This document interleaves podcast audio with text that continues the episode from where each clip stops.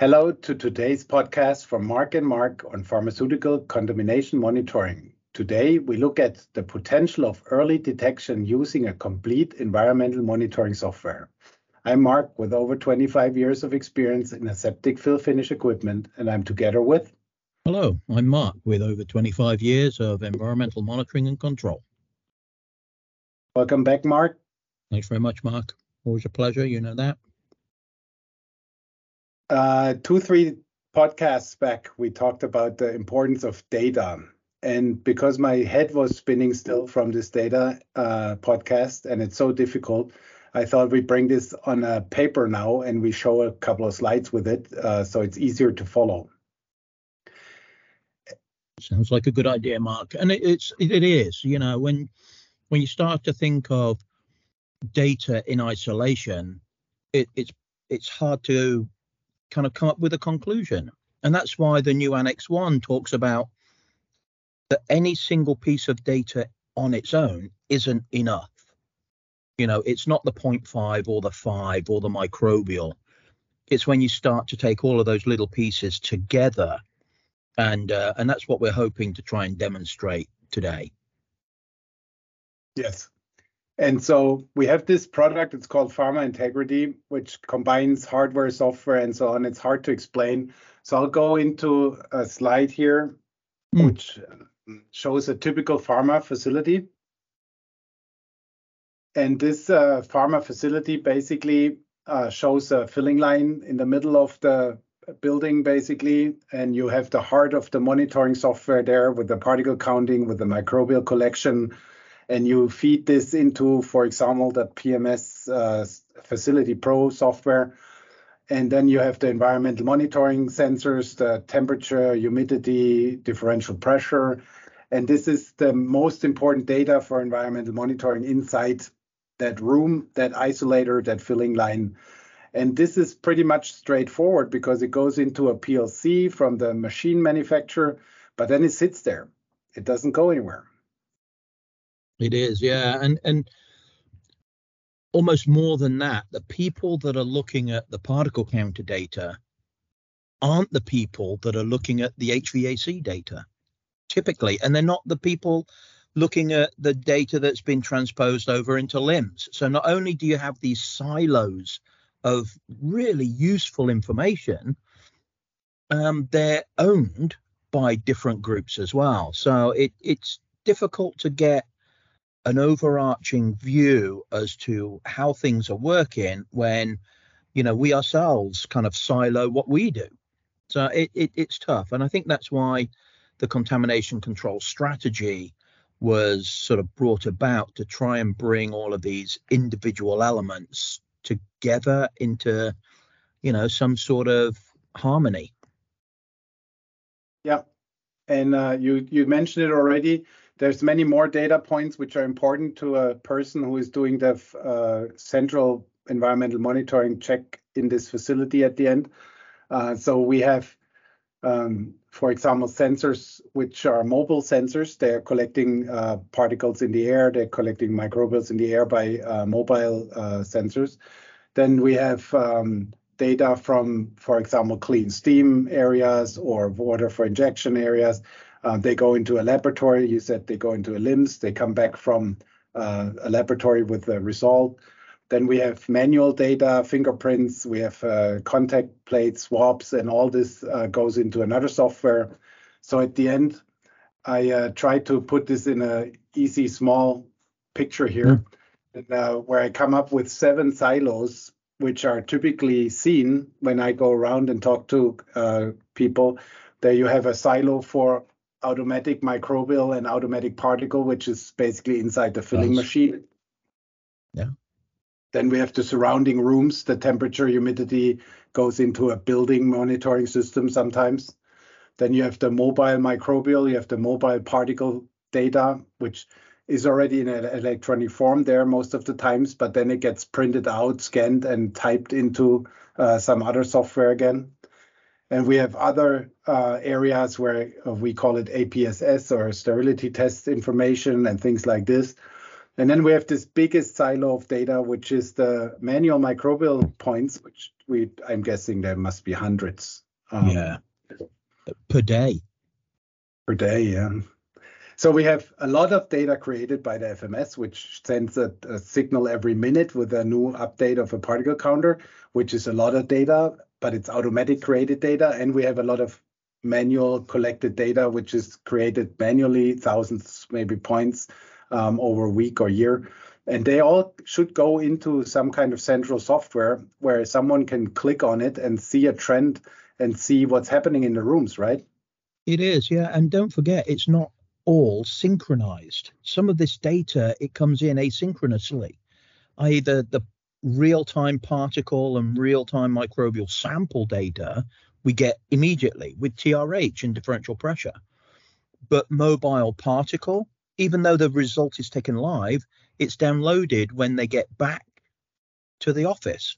So you get that once per shift or once per batch. And then microbial, you get some data immediately, some data in 3 days after the initial read, some in 5, and some at 7 or 8 days if it's being put forward for speciation. So all of this data is coming in at different times too.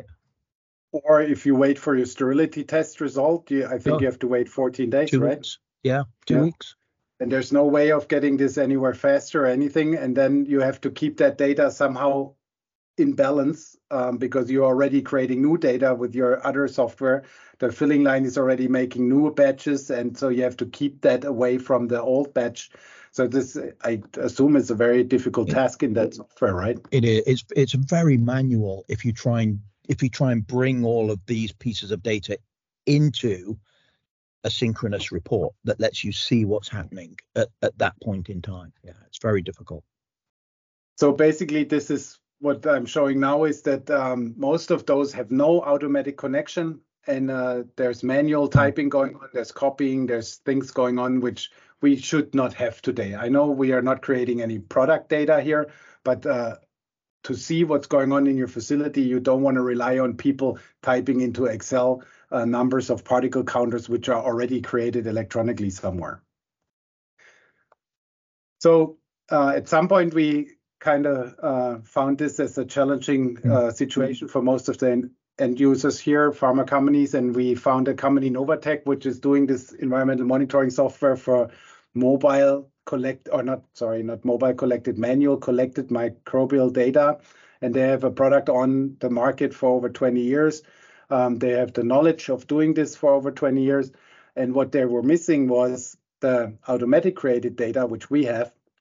And so we combined the two, and so we create that data from the, for example, particle counter, send it to our Facility Pro software, and then it goes into that Novatec software. And the same for our APSS or the sterility test isolator can feed in there, and the mobile units can feed in there. And so together we create this system which the 7 silos we looked at before can all be captured in one software by automatic data transfer. Yeah, and you don't lose the visibility that you had with the silo, because if I'm really interested in the particles in real time, I don't want to wait until I can add CFU to that data to be able to respond to it. So it doesn't devalue the silo. What it does is it enhances the strategy by allowing you to pool this data on a weekly, monthly basis to start to understand the problems. Yeah, and so there's a story come to my mind. We'll go back to that facility because it makes it easier to understand then. So several years back, they closed a facility because they found mold inside the facility in higher amounts than they should have, of course, and they reached the limit and they had to stop production. And then the people brought in specialists. They were looking into the mold and where it comes from, typically comes from the HVAC. So they tested all the HVAC until like 2 weeks. Of course, they needed to get results and to look what they have. But it wasn't the same mold as they found in the facility. So basically, they had to go down to species to find out what it was. And at the end, they found it was wood. And so now they, of course, said, well, where does the wood come from? We have no wood in the facility. So it turns out 30 years past, they built this facility and they still had a door which had the wooden structure inside, mm-hmm. but it's still covering out around. Excuse me. And so basically now, if we think that this would be the door here, and you would do microbial sampling with mobile units, you would do swabbing, you would do all reporting into a software, and they all would look together into the same data. You think they would have seen this earlier before there's a shutdown? Well, you would hope so. But they would have had a better chance of seeing it, that's for sure. If they were, even if you weren't looking for it specifically, if you'd have had this ability to look at the particle counts, because the particle counts will change, but they change shift to shift. But you'll see a gradual increase over 6 or 12 months that unless you're aware of its geographic increase, because we've got half a dozen sample points in that manufacturing room alone. So does it bias towards the door? Do the sample points that you've got near the door start to show an elevation? And if I then overlay my microbial data, and then if I overlay my swab sample, my surface data to that, I can start to get a multivariate analysis, or this multi-angular look at what's happening across the breadth of the room and not point by point by point. So it just allows for heat maps, if you will, of where the problem starts. And if you do a monthly heat map, if they had done a monthly heat map of where their high points, of where their critical points were hitting, then they'd have started to have seen that zone by the door start to flare up, go from green to yellow to orange to red over the course of 6 or 7 months. So just having that pre-sight of what's going wrong or what's starting to deteriorate may well have led them to looking in that corner of the room rather than going, oh, it's coming in through the HVAC and it's a little bit everywhere.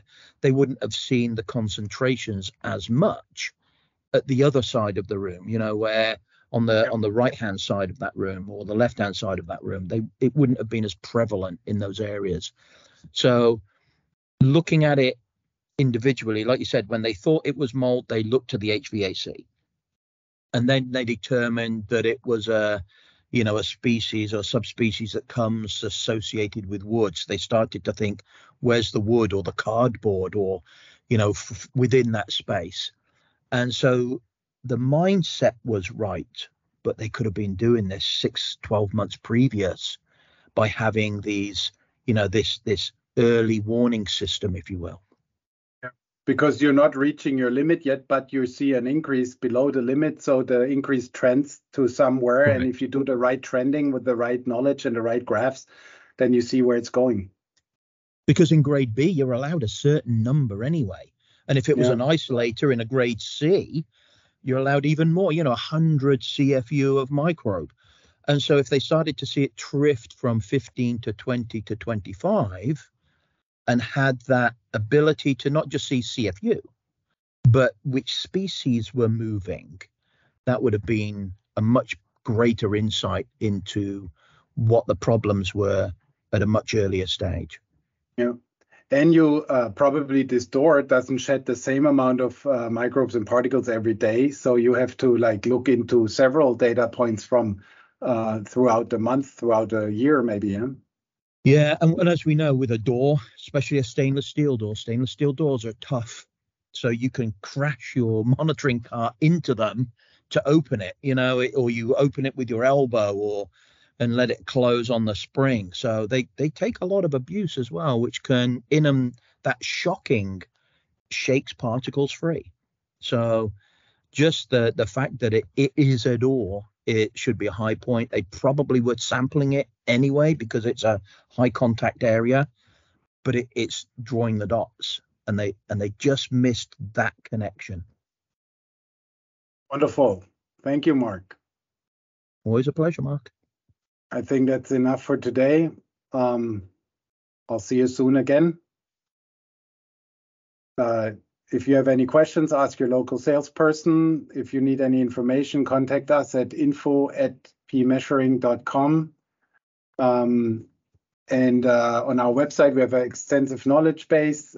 On pmeasuring.com, you can find a lot of papers which Mark wrote over the last 30 years. Not that old, but yeah, probably 20-something. All right, Mark. Well, have a good weekend, and we'll speak to each other again soon. Thank you. You too. Take care. Take care, my friend. Bye. Bye.